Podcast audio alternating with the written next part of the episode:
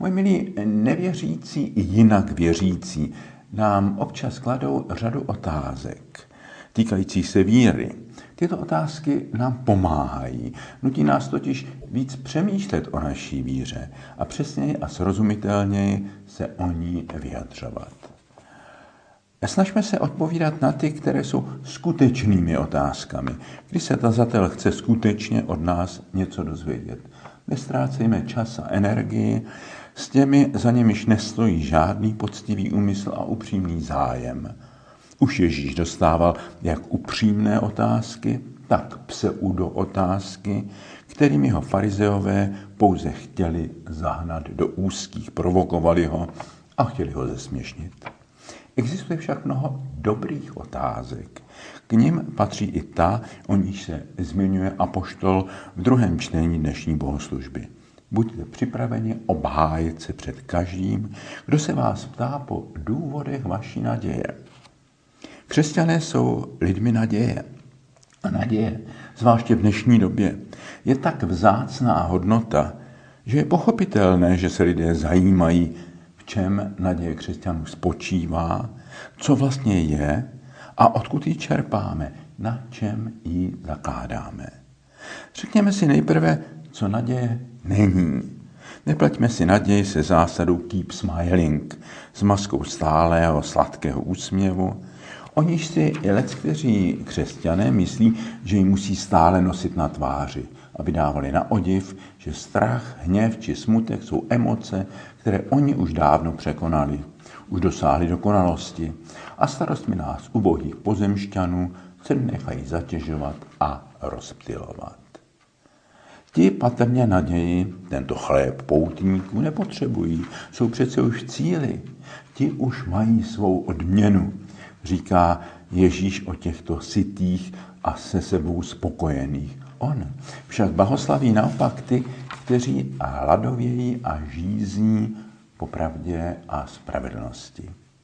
Naději si také nepleťme s optimismem, ať už tím slovem je míněno přesvědčení, že tato doba a tento svět jsou optimální, nejlepší ze všech možných, a nebo poněkud naivní očekávání, že všechno se vždycky vyvíjí k dobrému a ideálnímu, a to jaksi automaticky nebo mechanismem pokroku vědy a techniky. Naši dobu jsem kdysi označil za dobu postoptimistickou, protože dějné tragédie 20.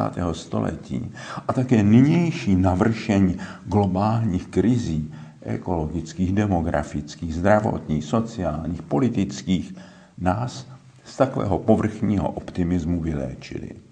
Ukázali nám také tragické aspekty lidské existence. Naděje se od takové optimistické naivity liší. Naděje je silou, která nám umožňuje obstát i tehdy, když se věci nevyvíjejí k dobrému, když musíme čelit mnohému zlu a těžkostem. Jsou doby, a naše doba k ním patří, kdy musíme o naději občas těžce zápasit. Jestliže si my, křesťané, v takové době uchováváme naději a odmítáme propadnout strachu, rezignaci a konspiračním teoriím, není divu, že dostáváme otázku, o co svou naději v postoptimistickém věku opíráme. Dovolte mi malou odbočku. Před několika dny jsem se vrátil z velmi náročné, ale zároveň velmi přínosné přednáškové studijní cesty po Jižní Koreji. Korea je, jak známo, od druhé světové války rozdělená. Severní část se dostala pod sovětský vliv a ovládli komunisté. Jižní část se dostala pod vliv americký. Komunistická Korea je dnes jeden velký koncentrační tábor, zbavený jakékoliv politické, kulturní a duchovní svobody. Vládne v ní teror a výsledkem komunistického hospodářství je hlad. Tato země dnes opravdu hladoví a přežívá jen díky dotacím dvou totalitních států, Číny a Ruska, přičemž Rusko začíná pocitovat důsledky své agrese vůči Ukrajině. Jižní Korea se díky Americe v tzv. korejské válce ubránila agresi z komunistického severu a stala se z jedné z nejzaostalejších zemí světa jednou z nejbohatších a nejrozvinutějších na této planetě, jedním z azijských tigrů. Prošla obdobím vojenské diktatury a je dnes standardní parlamentní demokracií západního typu. Při blížším pohledu však situace není takto úplně černobílá. Rychlý nástup kapitalismu a celková modernizace sice přinesli jeho Korejcům materiální blahobyt, ten však sám o sobě nepřinesl lidem štěstí. Rozpadají se rodiny, mladí lidé nejsou ochotní uzavírat manželství, plodit a vychovávat děti, tato blahobytná země stárne, má v celosvětovém měřítku nejnižší porodnost a zároveň nejvyšší sebevražednost mladých lidí. Korejská katolická církev díky své účasti na přechodu od vojenské diktatury k demokracii má sice v zemi silnou morální autoritu, avšak počet aktivních věřících a kněžských povolání zde také postupně klesá. Byl jsem do Koreje pozván přednášet o podobách synodální reformy církve a o vztahu církve a společnosti jsme po mých přednáškách diskutovali s biskupy, kněžími a laickými aktivisty ve čtyřech korejských diecézích. Samozřejmě jsme hovořili také o roli církve v procesu proměn společnosti, jak by měla církev pomáhat poté, až se jednou komunismus zhroutí i v Severní Koreji a země nastoupí proces sjednocení. Ještě dovolte odbočku z odbočky. Když jsem se seznamoval s otřesnou bídou v komunistické části Koreje, viděl jsem náhodou v české televizi záznam z protivládních demonstrací na Václavském náměstí v Praze.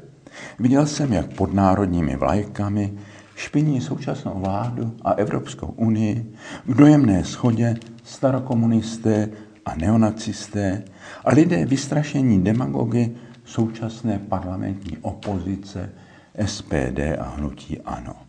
Jedna z demonstrantek na otázku reportéru, co ji na Václavské náměstí přivedlo, rozhořčeně vykřikovala, že fialová vláda posílá pomoc na Ukrajinu, zatímco my zde budeme umírat hlady. Obězní vlastenka, dokemená ještě tučnou porcí z dezinformačních kanálů, opravdu nepůsobila dojmem, že by v nejbližší době měla umřít hlady. Spíše se zdálo, že by dieta od vepřového sknedlíky a od sociálních sítí velmi prospěla na těle i na duši. Je přirozené, že někteří lidé v době sociálních nejistot, zaviněných mezinárodní situací, zejména ruskou agresí, a také nezodpovědnou ekonomickou politikou předchozí Babišovy vlády, jsou zneklidnění a dezorientovaní a potřebují svůj strach někde vykřičet. Ale populisté a demagogové, kteří tyto demonstrace svolávají a snaží se tyto emoce zneužívat, proměňovat strach v agresivitu a obracet hněv vůči vládě, která musí činit nepopulární opatření, si zahrávají s nebezpečným ohněm. Nedávno jsem slyšel podrobnou zprávu o tom, jak Orbánova vláda v Maďarsku krok za krokem demontuje demokratické svobody a mění Maďarsko v autoritativní stát. V sousedním Slovensku zdvíhá hlavu otevřený fašismus a k moci se snaží dostat lidé s kriminálním charakterem a bezostyžně urážejí paní prezidentku, která je jednou z mála záruk pro evropského vývoje naší sesterské země. I do Polska, které má ze všech zemí nejdelší zkušenosti s ruskou imperiální rozpínavostí, která od cara přes Stalina po Putina jen převléká uniformy, zasahují dezinformační kanály, snažící se oslabit jednotnou frontu pomoci demokratických zemí Ukrajině vystavené ruské genocidě. Má-li být církev polní nemocnicí, jak nás k tomu vyzývá papež František, je naší mravní povinností rozvíjet terapeutickou sílu víry a stále posilovat imunitní systém vůči lživé propagandě, dezinformacím, nacionalismu, neonacismu, populismu a politickému extrémismu. Ti lidé, kteří zneužívají současnou složitou situaci obavy lidí na vlasteneckých demonstracích a dezinformačních sociálních sítích, ale i ti, kteří se vzdávají schopnosti kritického myšlení a nechávají se jimi zmanipulovat, si opravdu zahrávají s velmi nebezpečným ohněm. Cesta ven z rodiny evropských demokracií východním směrem může směřovat k Rusku a nakonec k Severní Koreji. Zastavme ji, pokud je čas. A buďme v tom stateční. Vraťme se však k otázce po důvodech křesťanské naděje. Naše naděje není ve světě sama. Vyskytuje se v trojici vzájemně se podporujících duchovních sil. Mám na mysli vzájemné spojení tří božských cností víry, naděje a lásky. Uvědomme si, že to vlastně nejsou tři oddělené cnosti, či lépe životní postoje. Ním spíše tři aspekty jednoho postoje, jedné životní orientace.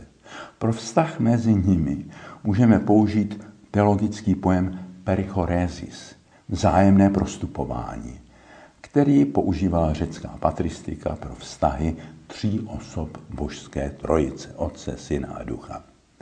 Pokusu o hlubší a dnešnímu myšlení blížší chápání těchto tří orientací jsem věnoval tři knížky a začal jsem s nadějí.